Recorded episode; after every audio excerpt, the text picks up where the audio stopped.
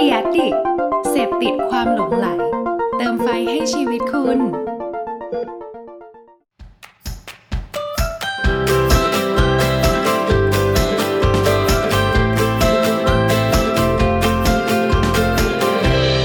Hanky Biz Podcast สวัสดีค่ะ ยินดีต้อนรับเข้าสู่รายการ Hunky Biz Podcast นะคะ วันนี้ทุกคนก็อยู่กับมุกกุลธิดากันพริยาค่ะ การทำการตลาดออนไลน์นะคะ ก็ได้รับความสนใจมากขึ้นเรื่อยๆ ในทุกวันนี้นะคะ เพราะว่ายิ่งเจอตัวโควิด -19 เข้าไปเนี่ยทำให้หลายๆ ร้านก็เข้ามาสู่โลกออนไลน์มากขึ้น แล้วคราวนี้เราจะตามหาลูกค้าบนโลกออนไลน์เจอได้ยังไง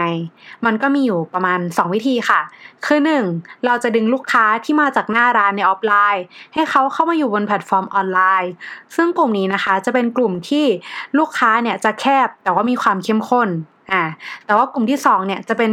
การกำหนดกลุ่มเป้าหมายลูกค้าให้ชัดเจน หรือว่าเก็บข้อมูลจากการใช้งานของลูกค้าบนออนไลน์ กลุ่มนี้นะคะจะเป็นกลุ่มลูกค้าที่จะกว้าง แต่ว่าจะมีความเข้มที่ค่อยๆ เข้มขึ้นเรื่อยๆ ในระยะยาวนะคะ กลุ่มลูกค้าที่ได้จากออนไลน์จะมีความแม่นยำแล้วก็เข้มข้นกว่าแบบออฟไลน์มากๆ แบบที่ลูกค้าต้องตั้งคำถามกันเลยค่ะว่า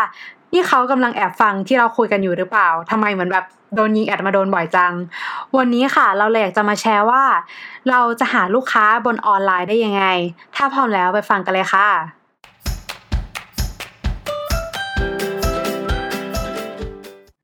ก่อนอื่นเลยเราก็จะมาดูกันก่อนค่ะ ว่าเราจะดึงฐานลูกค้าที่เข้ามาหน้าร้านให้เขาเข้ามาสู่แพลตฟอร์มบนออนไลน์ได้ยังไงบ้าง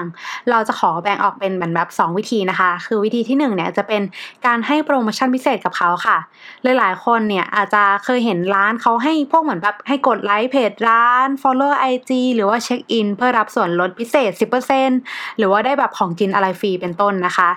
วิธีนี้ค่ะก็ยังคงใช้ได้อยู่ แต่ว่ามันอาจจะไม่ได้เป็นโปรที่ทำให้ลูกค้าเนี่ยจดจำร้านได้ขนาดนั้น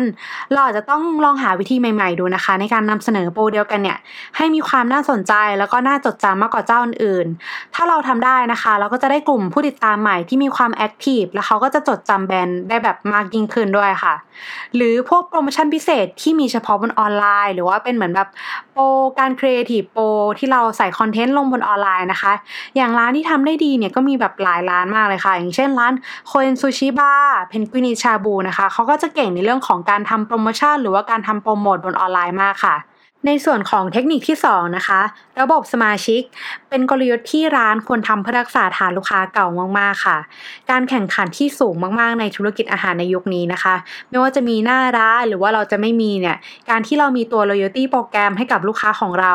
นับว่าจะเป็นประโยชน์กับร้านในระยะยาวมากๆค่ะ ตัวอย่างแบรนด์ที่ทำเรื่องนี้ได้ดีมากๆเลยนะคะ คือร้านซาบักนั่นเองค่ะ ซึ่งเดี๋ยวนี้ต้นทุนในการทำตัว loyalty โปรแกรมเนี่ยมันก็ค่อนข้างจะแบบต่ำลงเรื่อยๆ แล้ว มีทั้งระบบสมาชิกบน POS ของร้านบน Line Official นะคะ ก็เรียกได้ว่าถ้าเปรียบเทียบกับร้านอาหารในยุคก่อนหน้านี้นะคะ ร้านอาหารในยุคนี้เนี่ยก็ค่อนข้างจะได้เปรียบมากๆเลยค่ะ ซึ่งนอกจากการที่เราจะดึงลูกค้ามาจากหน้าร้านแล้ว เราจะหาลูกค้าบนออนไลน์ได้ยังไง ก่อนอื่นเลยนะคะ เราอยากจะขออธิบายตัวคอนเซปต์การหาลูกค้าบนออนไลน์สั้น ๆ ให้ทุกคนลองคิดตามกันค่ะว่า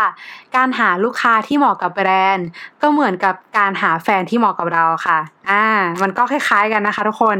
แต่ว่าพอเป็นเรื่องของการหาลูกค้าในมุมมองของธุรกิจ จะมีความแตกต่างกับการที่แบบเออเราไปหาแฟนหรือว่าการจีบใครสักคนตรงที่ธุรกิจเนี่ยเขาจะไม่ได้คุยกับคนแค่คนเดียวค่ะ แต่ว่าเวลาเขาคุยนะคะ คือเขาจะคุยเป็นกลุ่มคนที่มีไลฟ์สไตล์ใกล้ ๆ กัน เพื่อหาตัวแทนของกลุ่มกลุ่มนั้น หรือที่เรียกกันว่าการทำ persona นั่นเองค่ะ การที่ธุรกิจต้องคุยหลายคนนะคะ ก็เป็นการลดความ bias จากความเห็นของคนคนเดียวค่ะ โดยการเลือกดูพฤติกรรมที่มีการทำเหมือนเหมือนๆกัน จากกลุ่มคนที่มีไลฟ์สไตล์ใกล้ ๆ กันนะคะ แล้วเขาเนี่ยจะค่อยๆ หยิบเอาแต่ละจุดมาประกอบกันเป็น persona ของลูกค้าของแบรนด์เรานั่นเอง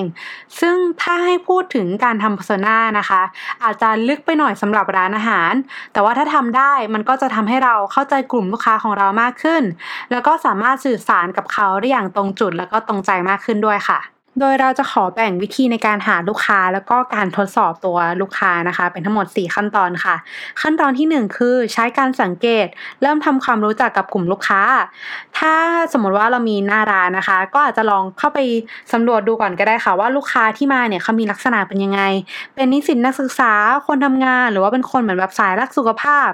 สำหรับร้านอาหารขนาดเล็กนะคะ อาจจะลองเข้าไปพูดคุยกับกลุ่มลูกค้าก็ได้ค่ะ การที่ร้านเนี่ยมีปฏิสัมพันธ์เล็กๆน้อยๆกับลูกค้านะคะ ก็เป็นการช่วยให้ลูกค้าเนี่ยรู้สึกผูกพันกับร้านมากขึ้น แล้วก็เราเนี่ยก็ยังได้รู้จักลูกค้าเพิ่มขึ้นด้วยค่ะ สำหรับคนที่อาจจะมีหรือว่าไม่มีหน้าร้านนะคะ อาจจะลองสังเกตได้จากโปรไฟล์ของลูกค้าที่เขาทักเข้ามาสั่งกับเราก็ได้ค่ะ ว่าเขาเนี่ยเป็นคนกลุ่มประมาณไหนมีลักษณะเป็นยังไง แล้วเราก็ลองคำนวณสัดส่วนค่ะ ว่าลูกค้าในแต่ละกลุ่มเนี่ยเป็นยังไงบ้าง เช่น กลุ่มพนักงงานออฟฟิศอาจจะแบบ 60%นิสิตนักศึกษา 30%แล้วก็กลุ่มคนอื่นๆอีก 10%มันจะทำให้เราเห็นภาพมากขึ้นค่ะว่าใครเนี่ยเป็นกลุ่มลูกค้าของเราบ้าง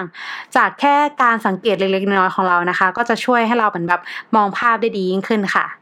ขั้นตอนที่ 2 เริ่มเก็บข้อมูลและทำความเข้าใจพฤติกรรมของลูกค้าวิธีเก็บข้อมูลสามารถทำได้หลากหลายแบบ เรียกได้ว่าเป็นเหมือนมินิงานวิจัยเลยก็ว่าได้ เพราะว่าเราเนี่ยต้องการเรียนรู้เจอร์นี่ของลูกค้าในแต่ละวัน ว่าเขาไปไหนทำอะไรกับใครบ้าง และอะไรนะคะที่เป็นเหตุผลที่ทำให้เขาเนี่ยเลือกมาใช้บริการของร้านเรา แทนที่เขาจะไปใช้บริการของคู่แข่งที่มีอยู่ในตลาดแทน อาจจะลองทำเป็นตัวแบบสอบถามออนไลน์ ให้เขาช่วยทำหลังจากที่เขาได้ใช้บริการไปแล้วนะคะ แลกกับสิทธิประโยชน์บางอย่าง เช่น ส่วนลดหรือว่าเป็นเมนูพิเศษในครั้งต่อไปหรืออาจจะลองเข้าไปคุยกับเขาแบบสบายๆค่ะ ว่า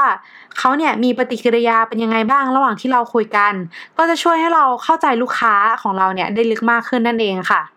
ขั้นตอนที่ 3เตรียมวางแผนที่จะเริ่มสื่อสารกับลูกค้า ผ่านกลยุทธ์ต่างๆ พอเราได้ตัวข้อมูลของลูกค้ามาเรียบร้อยแล้ว ทีนี้เราก็ต้องมาออกแบบกันต่อค่ะว่า เราเนี่ยจะนำเสนอมันออกมายังไงดี จะใช้ช่องทางไหนบ้างในการสื่อสาร หรือว่าเราจะเลือกใช้อินฟลูเอนเซอร์ที่ลูกค้าเนี่ยน่าจะติดตามอยู่ดีไหม ก็ต้องมาดูก่อนค่ะว่าเราจะใช้ใครดีที่จะเหมาะสมกับแบรนด์เราด้วย และงบประมาณของเราเนี่ยไหวที่เท่าไหร่นะคะ ที่จะจ้างอินฟลูเอนเซอร์ หรือว่าในส่วนของโปรโมชั่นใหม่ๆ ที่เรากำลังจะปล่อยออกไปนะคะ เราก็ต้องกลับมาถามตัวเองก่อนค่ะว่า ลูกค้าของเราเนี่ยเขาต้องการโปรโมชั่นแบบนี้จริง ๆ หรือเปล่า เช่นสมมติว่า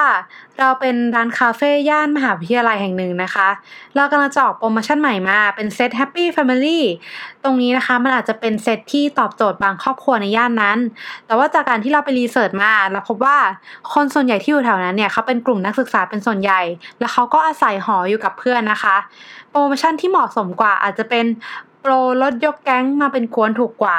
ซึ่งจากการที่เราหาข้อมูลลูกค้ามาเนี่ย มันก็จะทำให้เราสามารถปล่อยโปรโมชั่นที่ตรงใจลูกค้าของเราได้นั่นเองค่ะ ขั้นตอนสุดท้ายขั้นตอนที่ 4 คอยมอนิเตอร์และดู feedback ว่ามีอะไรเปลี่ยนแปลงไปบ้าง หลังจากที่เราปล่อยตัว ad ไปนะคะ เราก็ต้องกลับมาดูค่ะว่าแคมเปญที่เราปล่อยไปเนี่ยมันตรงกันหรือเปล่ากับกลุ่มลูกค้าที่เรายิงไป ก็ทั้งนี้ทั้งนั้นนะคะ ก็ขึ้นอยู่กับว่า ad ที่เรายิงไป